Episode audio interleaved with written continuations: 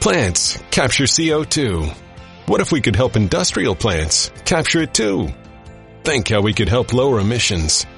More and more scientists think carbon capture is key to reducing CO2 emissions globally. It's one way ExxonMobil is helping industrial plants be more like plants. That's the unexpected energy of ExxonMobil.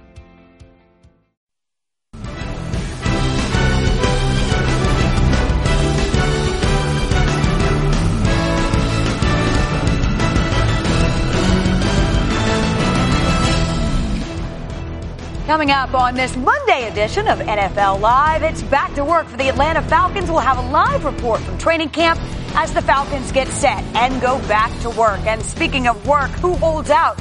So many looking for a new deal. Saquon Barkley not among them. We sit down with the soon-to-be sophomore running back to talk about what's at stake next. And again, a look at those players looking for new deals. Who's headed to camp and who'll wait it out at home? We're not at home today. Happy to be with you. In fact, I'm Wendy Nix, Field Yates, Victor Cruz, and Tim Hasselbeck. As I mentioned, you can count the Atlanta Falcons among those teams whose summer is officially over. It has been a busy week for the Falcons front office. The news of new contracts for middle linebacker Deion Jones and defensive tackle Grady Jarrett likely well received while the team continues to work on a new deal for wide receiver Julio Jones, who reported to camp as expected. Here's Jarrett on his new deal put the ink to that paper and you know get a deal done it was it was gratifying in the sense that I know that I put in a lot of work. I came a long way. You want some money, so you're motivated. Not just get a little money.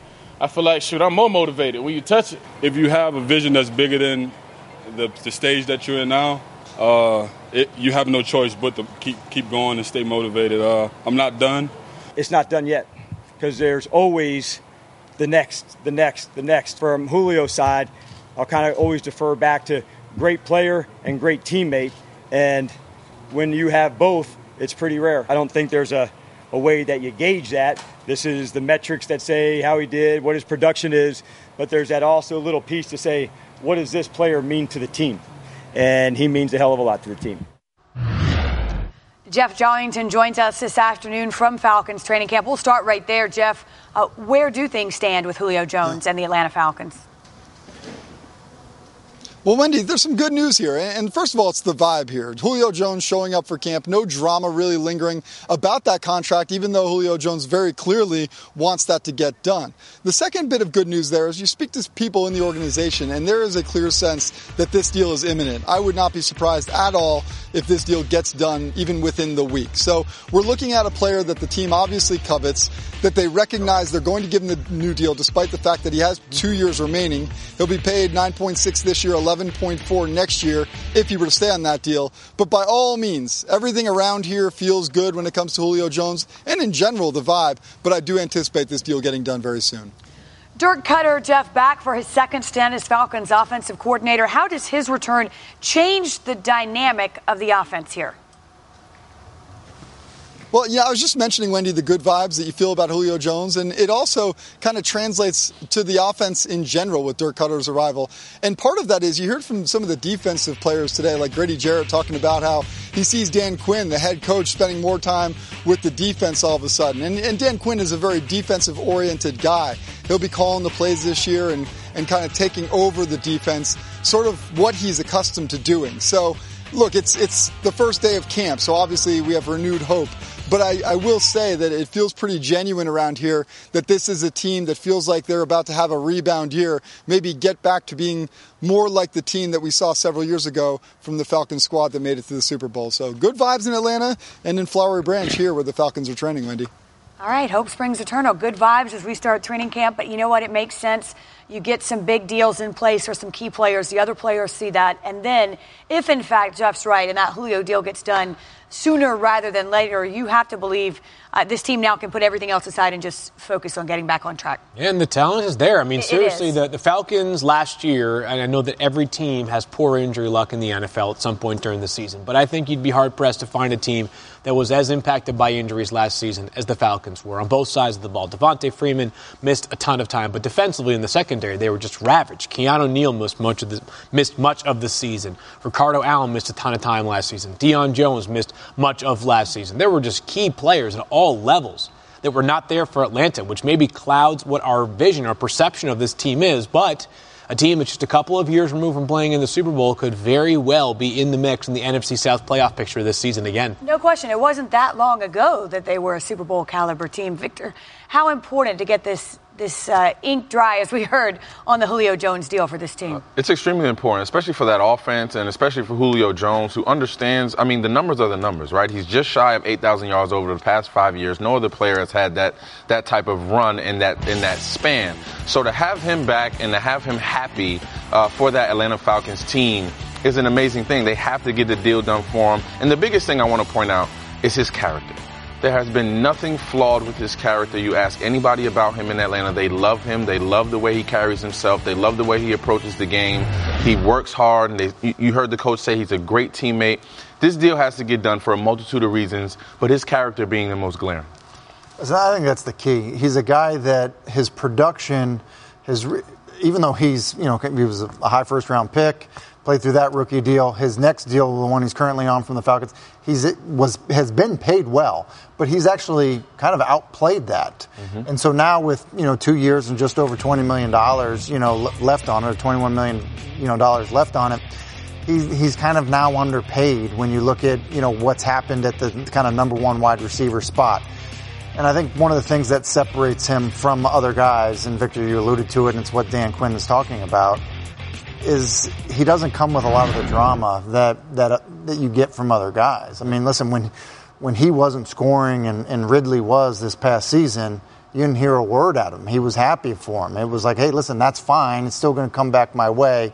And so I think for all of those reasons, and then you just think about the relationship between Arthur Blank and Julio Jones, it just seems like this is going to happen, and there's probably you know one of these things that that we'll look back on and say that was really never a, a, threat of a holdout. And he's not silly. He's seeing these numbers come across his, his TV screen or on his phone, and he's like, wow, I've. I've had a lot more yards than those guys these past couple years. It's time for a change. So he's he's seeing the market changing in his position, and he wants in. Last thing about the Falcons, I'll say, is that it's rare when you can have two coordinator changes on a team and things actually not be shaken up that much. But on offense, what's old is new again. As Dirk mm-hmm. Koetter was the offensive coordinator before he became the Bucs head coach, and Dan Quinn's our defensive coordinator now. Now I understand he had a heavy hand in the defense in previous years, which he did not carry the title, but it's his ship now, and there should be no questions about the vision, about the pieces that fit, the pieces that don't this team has a chance to be right there in the mix. They just got to stay healthy, and the quarterback has to be excellent again. It's easy to say this as we sit here in July, but it does sort of seem like a bounce back year for the Atlanta Falcons when you just look at the pieces that are in place sure. and the fact that Matt Ryan no is the starting quarterback. There are no excuses. We'll look a little bit later at the Falcons again, but let's talk about the rookies right now because a number of teams have rookies reporting. Seven teams today welcome the new guys the Bills, the Packers, the Bears.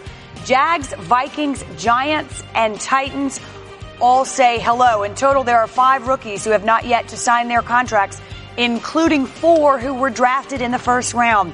The only non first round pick who has yet to sign their deal is 49ers wide receiver Deebo Samuel. Let's look at some of these field. Uh, first among them, Quinnen Williams with the New York Jets. Second straight year, Wendy, the Jets begin training camp with the third overall pick in the draft under contract. Last year it was Sam Darnold who ended up signing on July 30th, just shortly after the Jets began their training camp. Quinnen Williams himself not yet signed a deal. None of these players right now strike me as major causes for concern. That being said, Quinnen Williams is a player that a lot of people expect a lot of right away, given how much talent and upside he brings at, yes, just 21 years old. Nick Bosa, here we are once again, a Bosa brother, not yet in training camp. Obviously, Joey was just a few years ago with the Los Angeles Chargers, the third overall pick. Nick is pick number two for the San Francisco 49ers, also not in training camp. The 49ers have a remade pass rush, and the most important part of it is Bosa, who has plenty of upside. And finally, perhaps the most notable one given the position he plays is Daniel Jones for the New York Giants. They're in camp today, as you said. He is getting reps behind Eli Manning. Daniel Jones was probably was not probably he was the most questioned pick of the first round, most discussed pick of the first round. The best chance for him to shut up the naysayers is to be there, to win this job and play really well. For now, he is not there. But again, these deals can come together really quickly really quickly. So don't be too concerned about these guys on the first day of training camp. Well, and for that reason, I'm not asking about the Giants' perspective, but for Daniel Jones, in part because he was that question player, in part because there's a steep learning curve. How important that he get into training camp as soon as he can? I think it's extremely important for him, especially given the position he plays, right? He has to go in and understand that he has to prepare and learn how to prepare for an NFL game. What are the steps that I need to take to prepare for each and every NFL game separately? And who better to learn from than a Hall of Famer in his own room and Eli Manning? But who knows how this season plays out? Who knows how the Giants season will play out. He might have to be in there halfway through the season, and he has to have, you, know, acclimated to being a, a, a, quarterback, an NFL quarterback, and how to prepare for games and how to prepare day in and day out as a quarterback. It's important for him to get in there now early to learn that, and then his number might be called sooner than later this year. He has to be prepared. It's important for him personally. I mean, he's a sixth overall pick. When you're picked that high, the expectations are that you're going to play. His situation is unique with Eli being there. I actually think the longer he's out, the better it is for Eli because I think there'll be less noise about like, hey, we need to hurry up and get Daniel Jones in there.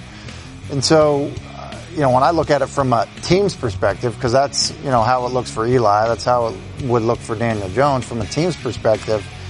I actually think that that would be a good thing for the team, so that everybody isn't always answering questions about was it now time for Daniel Jones to enter into the lineup. So I, this is another one though. And Eli Manning signed, I think, the, the kind of the night before training camp started his uh, his rookie year. Uh, and so to me, this probably has kind of that scenario written all over it as well we have a tendency to push the panic button a little too early sometimes. So no, it's no, overreaction Monday. Oh, it is overreaction Monday. Right. We're going to get to that. But Field, correct me if I'm wrong. They all have the same agent, right? Like the first seven, eight picks. We have a like lot that? of players. Uh, well, both Bosa and Jones are represented by CAA, and there's uh, now we're down to just five unsigned rookies. So a lot of players from CAA, which again, not that this is about the agency they're signed with, yeah. but it does, you know, maybe nothing more than coincidence. They're busy. They're, busy. busy. Can't, can't work them all at the same you can't, time. You can't do everything. Just hold, wait your turn. Okay?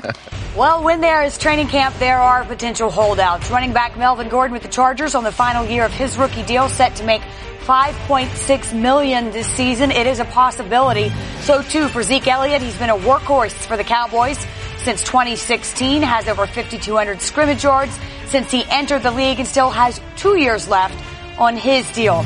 Seahawks linebacker Bobby Wagner on the last year of his deal, he holds a $14 million cap hit.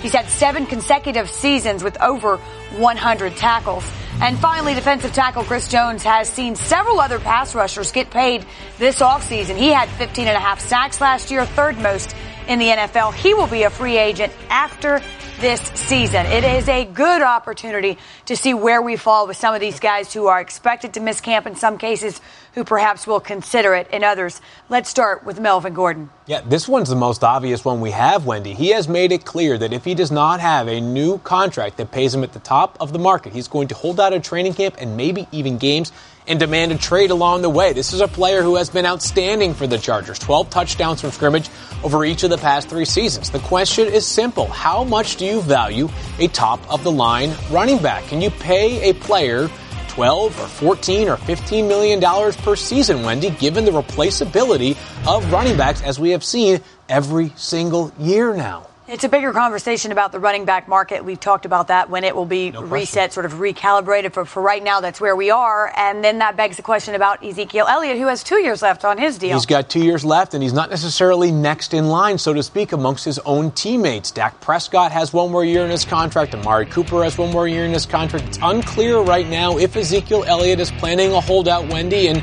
if you're the Cowboys, it's not just the reservations because of the fact that you've got other business to tend to, but as remarkable as Zeke, turns 24 today, has been on the field, there is reason for the Cowboys to have some reservations off the field. As we know, earlier this offseason, he met with Commissioner Roger Goodell. Now, ultimately, no suspension or punishment was handed for that incident in Las Vegas, but it's not the first time Zeke's name has been mentioned off the field for the wrong well, reason. and it's not optimal timing, regardless not of how all. serious it was. You just don't want any trouble. Michael Thomas. Yeah, Michael Thomas, who has been unbelievable in the first three seasons, a second round pick, and he's the next young wide receiver to get paid. He's got one year left on his contract, and there seems to have been some positive vibes running this deal earlier this offseason. And the Saints forever have been a will deal with cap space later type of team, but after they got their Cameron Jordan extension done, all of a sudden their cap situation is very healthy if they want to get a long-term deal done for Mike Thomas. Drew Brees also entering the final year of his contract, Wendy, but for now, Mike Thomas seems to be the next man up in New Orleans. Is there any indication that Thomas would hold out? As of right now, there hasn't been anything substantive or concrete that leads you to believe that his definitive plan is to hold out from training camp. But what we might see from some of these players is they might show up to training camp and maybe not necessarily be active participants if a deal is close or near. We've, we've seen that, and we, are starting to see a number of different ways where players try to exercise their leverage. Jarran Reed will be suspended six games for violating the league's personal conduct policy, as first reported by the NFL Network. Significant in a number of ways, but on the field, a huge blow to a D line pass rush that was already the team's biggest question mark.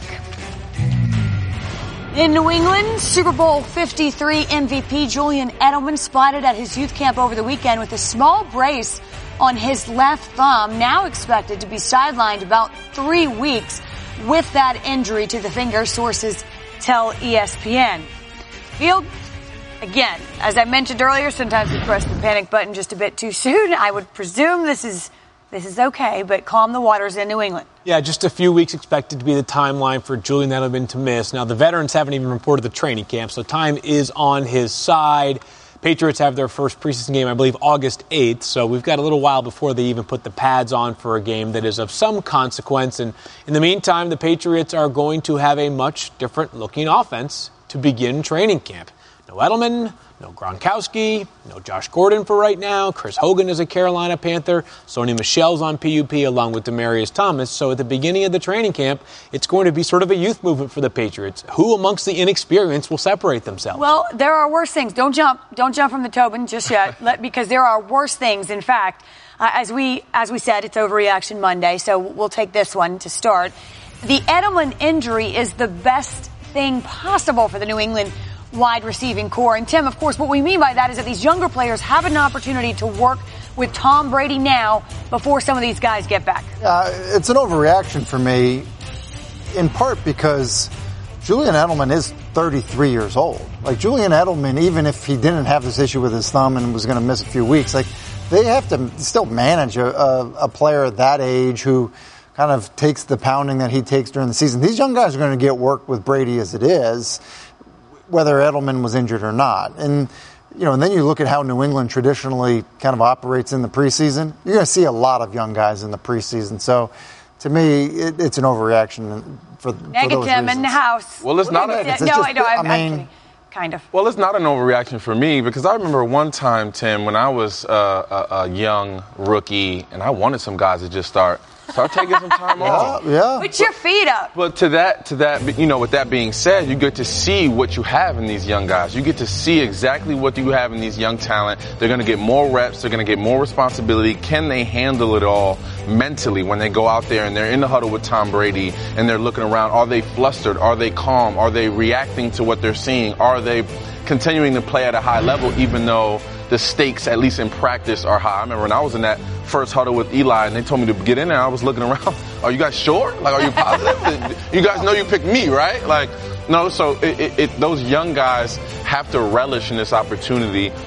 And you know Julian's coming back. We know the thumb will be fine. It's only three weeks and whatever the case may be. But these young guys will have an opportunity to see what they have and test their mentality a little bit. Yeah, it's an overreaction for me, and I agree with what Victor is saying that it's a new opportunity for so many of these players N'Keal Harry, Braxton Berrios, Phillip Dorsett amongst them. But a couple of the reasons why it's an overreaction is first of all, arguably your most important pass catcher is now hurt, and I get it. We're not forecasting a serious long-term recovery, but still, you don't want to you don't you don't want Edelman to be banged up. And second, part of the edge that Julian Edelman has had or developed in his what 10 seasons now in the NFL is his work ethic. That's part of the reason why he's gone from a guy that was catching punts during pro days and playing defensive back early on in his career to a Super Bowl MVP wide receiver, being able to see that guy on the field every single day. That work ethic is something that can be contagious, and guys that have not necessarily been there and done that could learn from. So there is some value in more reps, but it's also sometimes it's you know basically the monkey see, monkey do theory, right? Mm-hmm. You see a guy working and being the first guy on the drill, and and you might learn something or glean something from that. All right. Again, the hope is that this is just a few weeks. Uh, we'll talk about the Texans, but before we hit overreaction Monday, a couple of storylines. After failing to reach agreement on a long-term deal, we knew this. Jadeveon Clowney expected to miss most if not all, of training camp, although he is expected, and we don't know for sure, but the expectation is, is that he will eventually sign his tender and play this season under the one-year franchise tag. Field?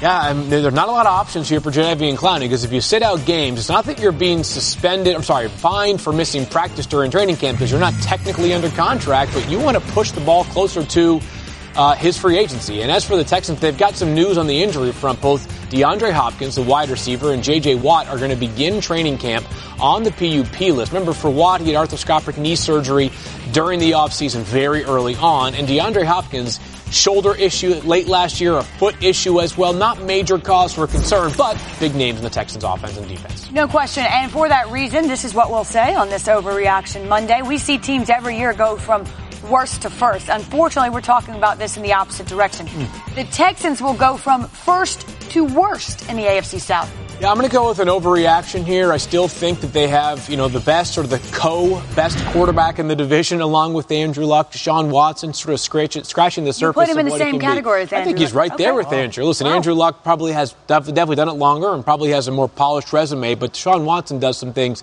that are simply non-defensible or undefensible right now with his legs and obviously his arm being such a precision passer. So, anyways, the quarterback being rock solid, the defense being very good in the front seven when they're healthy. If they can just get steady offensive line play, this team should be back in the mix for at least a winning record. Yeah, that's the key for me too. I'm going overreaction, but the key is keeping Deshaun Watson clean, right? Obviously, he had a ton of, they gave up a ton of sacks last year, and you want to be able to have him upright for the majority of the season and not taking all those hits and not and not being in that phone booth, so to speak, when he's operating. And a lot of it's obviously up to him and his decision making to throw the ball away sometimes or run out of bounds and don't take that hit or devise some schemes to get the ball out of his hands a little bit quicker into those playmakers and make things happen. So um, it's, it's an overreaction for me. I think there'll still be a really, really top tier team, especially in the AFC South. Overreaction for, for me also. I think, you know, I mean, you talk about Deshaun Watson. I, let's give Bill O'Brien some credit. I think sure. he, that he's a, a very good coach and there's good talent on this team. And I think they've had some stuff you know, um, you know, maybe in the past was kind of some uncertainty around him and kind of his relationship with in the organization. I, I, feel like we're moving away from that time a little bit. Um, and then I think you look at the division. Let's be honest. In Tennessee, I mean, the talk in Tennessee is like, well, is Marcus Mariota going to be the starter, or is Ryan Tannehill at some point end up taking that job? There's still plenty of changes in Jacksonville, um, you know, with a new quarterback down there. So I, I think when you look at that, I'd be more concerned about some of those other teams in the division. All right, let's talk about among the bigger stories of the offseason, and that was the trade from the Giants. He sent OBJ to the Cleveland Browns. He says now, and this makes a lot of sense, of course, that he felt disrespected by the trade. He said his initial reaction was not disappointment, but in fact that he felt disrespected. This is me being honest. This team has not been good for the last six years, period. And he felt like he'd done everything he could do to contribute. Anyway, you slice it, and perhaps it was unfair. There was some additional drama that came along with OBJ to go with the spectacular play on the field. So here, Overreaction Monday, he will leave that drama behind as he takes this next step in Cleveland. Tim. It's an overreaction. I think drama is going wherever this guy goes. I just think that that's that's how it's going to be. Um, I just think there's a lack of self awareness. Right, like everything I did for the Giants. Like, what do you do? Like, I, mean, being serious. Like, he, he was, he's a great player, but what they do? They win a Super Bowls. Like, the New York Giants aren't a different organization now or, or because they had him. Like I think of all the great players that have been through the New York Giants. Like very few of them you, you, can kind of say like, hey, they've kind of changed the complexion of that that organization. He's not Lawrence Taylor, he's not Eli Manning, like he, not that type of guy there. So I, there's part of it for me where, and I know that you know some of these quotes are you know maybe a, a month or so old, and so you know, maybe seemed a little fresher to him, you know, when he was being asked about it. But I just feel like there are, are oftentimes players like this that they always feel like they were the ones wronged. They were the ones, it's, it's never their fault. And usually those players are the types of guys where drama follows them everywhere they go. Uh, I got not an overreaction. Uh, I, I, think he's turned a page in his career where he understands this trade that took place this offseason kind of shifted his mentality, and he understands exactly how this thing kind of works. And, and, and, it's not so much about how he approaches it is more so about how he uh, uh, how he handles it all. Because there's going to be people that say things. There's going to be things that come his way. How does he handle it all? But I do think things are going to happen.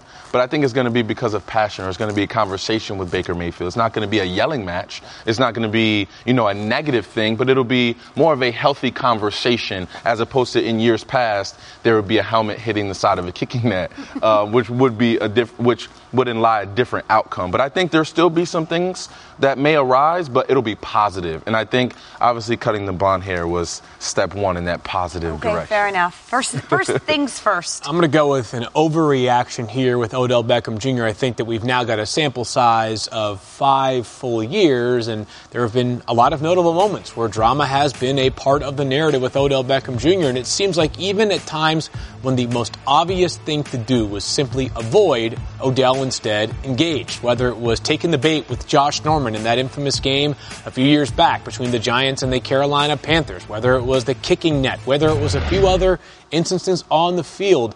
And Odell also strikes me as the kind of person that sometimes thrives with an edge. He almost needs something to sort of be flicking, you know, flickering, a little light flickering in his mind that kind of gives him or kicks him into another gear. So I don't necessarily think that the drama will always be a negative for him, but I think it's going to be something that is going to be there. But the best way to cure all the drama, by the way, if the Browns run out of the gates at six and one, there's going to be no drama. Won't have any drama. Right? If they're drama two, won't matter. If They'll they're say two bring and it four, on. all of a sudden it'll be all right. There's going to there's invariably going to be questions asked of a team that has been the team of the offseason in terms of narratives, discussions, predictions, etc. The Browns have dominated our airwaves for the past five or so months, and with that comes you call it pressure, you can call it whatever you want to call it. But I think that it, there's some expectations. Mom, I think this doll I found in the attic is cursed. No, its eyes are just very lifelike. Then why does its head keep spinning? Be my friend forever. Oh, that is scary. You know what's really scary? Missing out on Geico's easy-to-use mobile app. You can manage your Geico policy whenever, wherever, wherever. Let's play with another doll. Or we can just bury it deep in the ground. Happy Geico-ween. Download the industry-leading Geico app today. He obviously makes some interesting points after having a difficult uh, rookie season, only in the sense of the record and, the, and the, the, way the Giants performed as a team. I mean, he, he really could do all he could possibly do, Tim. And if these other pieces don't fall into place, I'm not sure, you know, it ultimately makes all that difference yeah. in the bottom line. Yeah, I mean, he said, like, you know, what did you really do for your team? You know, if you have 3,000 yards, you go 5 and 11. Maybe prevented them from going 1 and 15. I mean, that's, you know, that's the answer. Look, he is an awesome player. And a lot of their offense last year – uh, went through him, you know, especially in their passing game, which I think was frustrating for some of the receivers. But I don't think that it should change. I mean, I, just, I, I think he's that good, he's that versatile. Uh, and so, I mean, listen, I want to pass him to be a guy that can catch nearly 100 balls, you know, and you know what type of runner he is. You would expect him to, to always be a, a thousand yard rusher.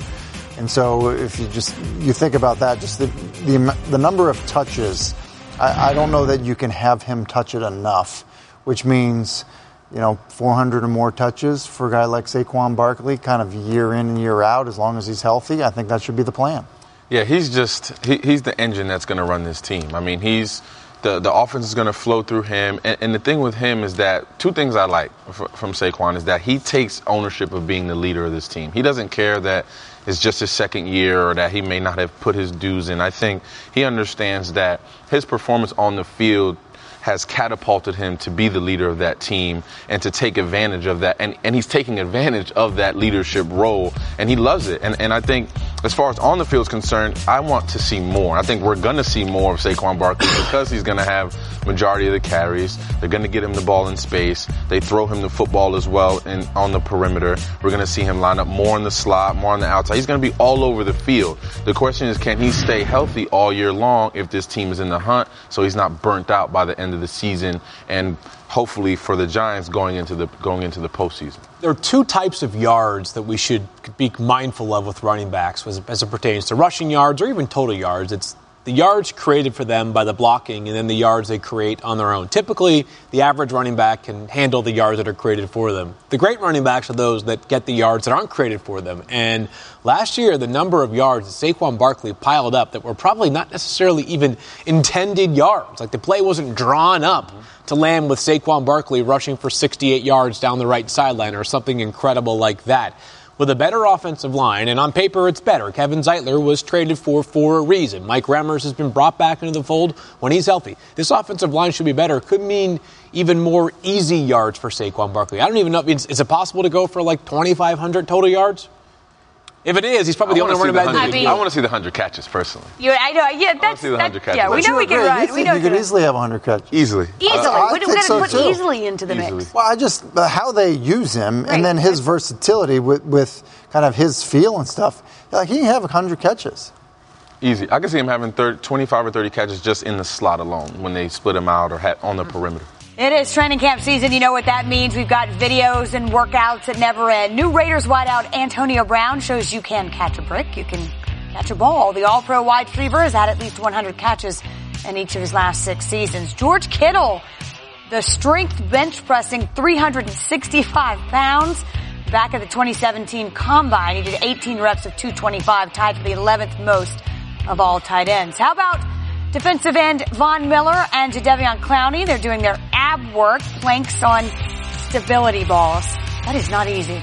And no workout video complete without sweat. Panthers quarterback Cam Newton did that just after an intense workout. He is recovering from shoulder surgery.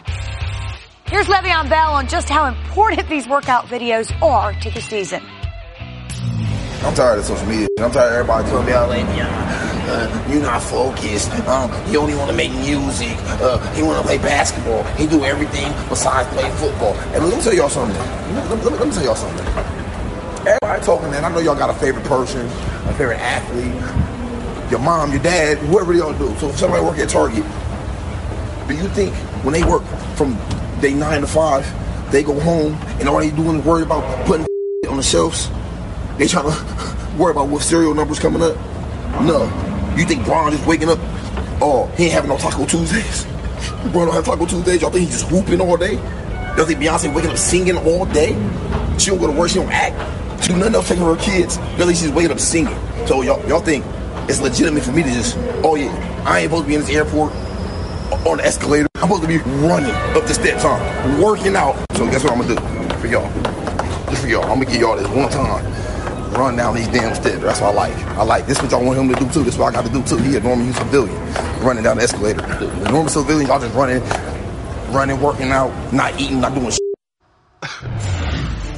Well, then there's this. Le'Veon Bell today posting his very own workout video. So oh, and, and, and letting everyone know that he's not 260. Okay, that's right. good. Is this Consistency? Almost looks like that's professionally shot, by the way. Yeah, that, really that's good. not the selfie that, that we was, saw on the escalator. That was planned. All right. Listen, it's Monday. It's Overreaction Monday. Le'Veon Bell sure thinks he works out enough. That's good.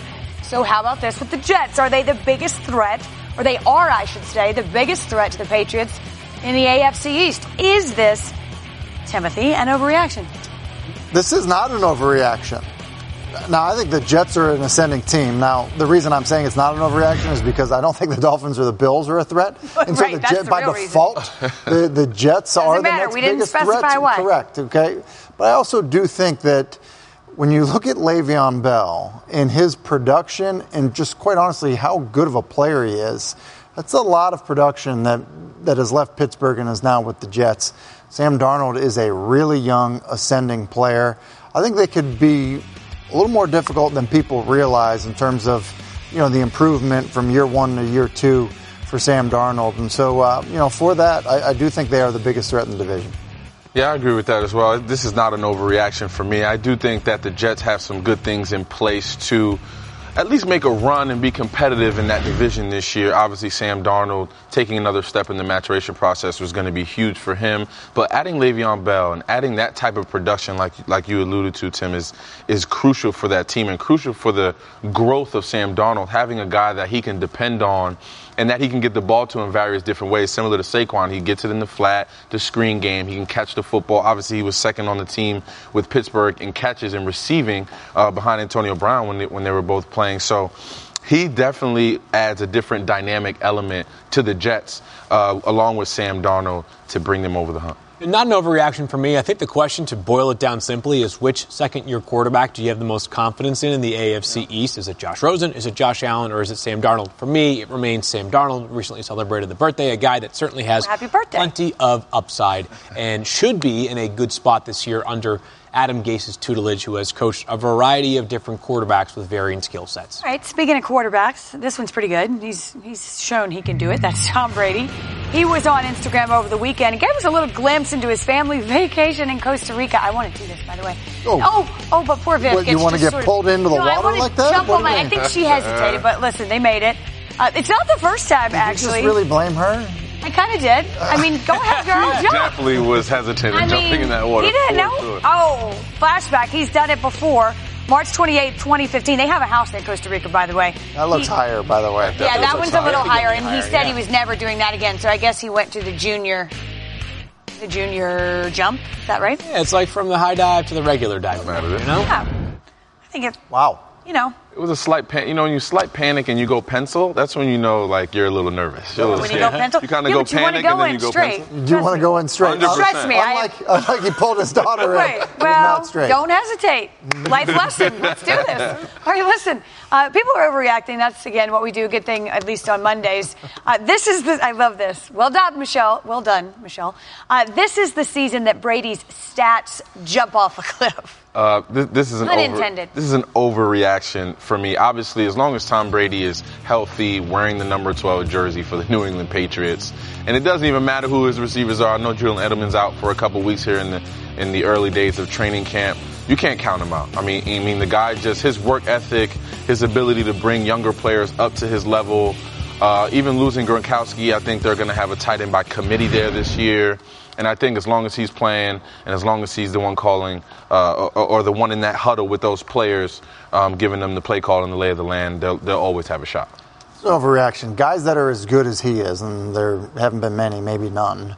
Um, they- there are so many qualities that make them great, and they don't all go away at once. And so, you know, if Tom Brady decided to play till he was 45, like Right. we- he might. There would never be a point where it just falls off the cliff. It's an overreaction. I just have many strong takes about his parenting. No, I'm just kidding. I have no takes on the parenting. Give the guy a gotta break.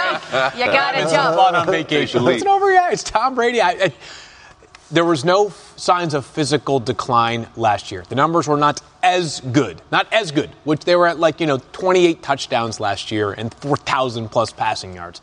No cliff in sight for Tom Brady. You saw Brett Favre there. This is what he told the Akron Beacon Journal. There is no question the sky is the limit for Baker Mayfield. And yeah, I think his style of play, and I've heard the same thing about Patrick Mahomes, and I agree with both. That their styles of play, if you had to pick a former player, would certainly match up to my style. Well, that's fair. I mean, I would like Patrick Mahomes to match up to, to my style, too. Question. Like, Here is Overreaction Monday. Mahomes will throw for 50 or more touchdowns again. Overreaction or not? I'm going to go with overreaction. We're celebrating the NFL's 100th season this year. There have been three instances of a player throwing for 50 or more touchdown passes. Mahomes last year, Brady in 2007, and Peyton Manning as well. So listen, there have not been a bunch of, there's not much precedent here. And I love Patrick Mahomes. I think 40 is a realistic goal, but 50, the numbers tell you, is unlikely to be repeated. Louis Riddick throwing something at the television. Sorry, Louis. I- I'm actually going to go not an overreaction on this Look for, this for guy. a couple of different reasons. One, I, I mean, I think you're kind of right about the 40 touchdown, you know, mark field. Um, but I also think you then you have to take take into consideration like all these little like touch passes that are now forward True, passes now true. that look like runs. Those end up factoring into it. Then you think about the guy he plays for. You know, Andy Reid is not afraid to call 60 passes in a, in a game. I mean, it's just kind of the way he calls a game. He's got the best tight end in the game. He's got one of the best wide receivers in the game. They love to throw it. I think it could certainly happen again. I'm thinking it's an overreaction. It's just so difficult to do. Like Phil uh, alluded to just a few seconds ago, it hasn't been done that many times. So for him to do it, I think 40, around 45 is the number, but 50 just such a tough. You factor uh, in the little touch passes, yeah, man. That's what get I'm the talking little, about. They that's count the five. That's the, the, that's the, the five. That's the four, That's the five that's out of the, That's the five I'm giving. Okay, it's four. I enough. give him 45, but I just think it's just extremely difficult. And obviously, defenses are are gearing for him. Those those defensive lines that he's going to be facing are going to be ready to attack him and attack him on every single down. So it'll be a, a little bit tougher to get to 50 Look, this he, he's sure no secret now, right? The, the, the cat's out of the bag. There's, there's no doubt about that in terms of what they'll prepare for. Okay, now think about this one. It, it, a year ago, I would have probably been laughed off this set, but Okay. how about this on Overreaction Monday? Maybe you still will. It's fine too. Browns will have more wins than the Kansas City Chiefs. I'll take it. That's an overreaction to me as well. The Chiefs, listen, number one seed in the AFC last year, hosted the AFC Championship game, and while they have some question marks on this roster, defensively they should be much better. The additions of Tyrann Mathieu and Frank Clark, the first and third level, should help them significantly. So I'm going with the Chiefs as a superior team overall in terms of also in terms of win this year. I'm going overreaction as well. I, I don't think that the, I, I mean, I don't think that the AFC West is necessarily a division that has has you know gotten super competitive this offseason. They obviously won it last year. I think would. I would expect to see them kind of make the work they made of it last year this coming season. And for the Browns, there's all kinds of talent, but that is a competitive division. And I just think just accumulating great talent doesn't make you a great team. And I think that I, I want to see it come together before I'm totally buying into it. Straight from the, the mouth of Freddie Kitchens. That's what he said. Exactly. Did he? Think- yeah, he did. See, you listen. You're not listening. Well, I didn't listen to that. Hopefully the teams listen to Freddie. Well, yeah, exactly. That that. That's that, who needs to listen to Freddie. I, I agree with you guys. It's an overreaction for me too, especially the comparison with the Chiefs and the Browns. Right? The Chiefs have already kind of they have players that understand their role and understand what's being asked of them and understand exactly what their niche is within the team. The Browns, especially with that new makeup, that new roster they have, they haven't really figured out their roles yet. I think they're still. You know, it, Odell's going to be the guy. Jarvis Landry. Where does everybody fit in, especially offensively? I'm just going with the team that understands what they're doing already, as opposed to the team that has to figure it out in training camp and into the season. All right. We did You know what? The fact You did. You did. You bit. did. Browns I- I- fans, you they, didn't they have high hopes, but the fact that we're even wondering if the Browns can be competitive with the team that had the best record in football last year tells you how far 100%. they have come since the conclusion. I mean, I've got the Browns season. winning 10 games this year. So, So what? Grief. That's Yeah, and making the playoffs. I had them winning eight last year. How about that? Oh, wow. Oh, really? so you were wrong. I was I, Close. I was very Did you close. Did you have him being winning? wrong? Were you bragging about being wrong? I, I have was. to look, I have was close. I was closer than you. archives. Yes. All right. All right. Press coverage now. Again, uh, we mentioned this before, but Jarran Reed will be suspended six games for violating the league's personal conduct policy, as Rap Sheet reported, significant in a number of ways. But on the field, a huge blow to a D-line pass rush that was already the team's biggest question mark. And certainly this is, you know, especially on the eve of training camp, as everybody's coming together and getting ready and you're talking about what's new and turning the page. You don't want to hear this. Well, the Seahawks had an idea that this was going to come down Sure. the pike eventually, but think about what it means. Last year, perhaps, I mean, he was in the conversation for most improved players in the NFL. He had three career sacks in two seasons after last year, or excuse me, going into last year. He had 10 and a half. This is a guy who does his most, his best disruption from the interior of the defensive line. They do not have Frank Clark anymore. Obviously, they did use their first round pick on LJ Collier out of TCU, but their best pass rushing option this year was going to be Jarran Reed again. He's now out until October 14th. That's a decent chunk. And I think the, I mean, it's significant. It's one of the reasons now where like the, um, you know, the signing of Barkevious, of Barkevious Mingo, obviously, and then Ziggy Ansah. That's the one I'm thinking about. Ziggy Ansah, you know, kind of was like a, a nothing to see signing, Right. which is interesting because he was a player that at one point I think a lot of people thought like, hey, this could be a double-digit sack type of player. Well, he hasn't produced, and so like now does going to Seattle help him? Does that bring the best out of him? He's had a hard time staying healthy, but now more pressure and emphasis on him. I just think play, I'm sorry, Go Wendy, ahead, but I just think players have to understand that, you know, essentially when you do that, you're taking money away from, from your families and from yourself. I think you just have to figure out as players, as all players across the league, obviously us being former players, take care of your business, understand what you have to do, understand that you represent the shield in your family everywhere you go. Well, there are so many things about playing in the NFL that are outside of your control. Mm-hmm. I think if it were me, take care of the ones you can. Exactly. You know, because there are those things that you control, whether it's your work ethic, the way you present yourself, the decisions you make. Get the check those boxes, man, because there's a whole lot you cannot control. Exactly. We talked about training camp because this is the week and next week that just about every team will report. A lot of teams, 22 out of 32, do so at home, and that's the thing now. You know, they're building complexes and all that stuff. But, uh, you know, there are still those teams who pack up and go away. Which do you prefer? I do not like to go away. I mean, when I was with the Giants, and, and Tim, you, you remember these Albany days very well, uh, going up to University of Albany, being in those dorm rooms. And I understand the camaraderie of it. I understand getting to know your teammates when you have no one else to speak to. And obviously, you calling back home to your family. But I like being in the comfortable hotel room directly across the street. Yeah, listen, dorm room beds. Dorm room beds aren't any good. I was they weren't that great in college, much less exactly. they, 10 years later. They don't get better. All right. Uh, well, uh, either way, it's time. It's time to go to work. Summer's winding down for these guys. So football's back. On, NFL U on deck for tomorrow. You don't want to miss it. 1.30 Eastern. See you then.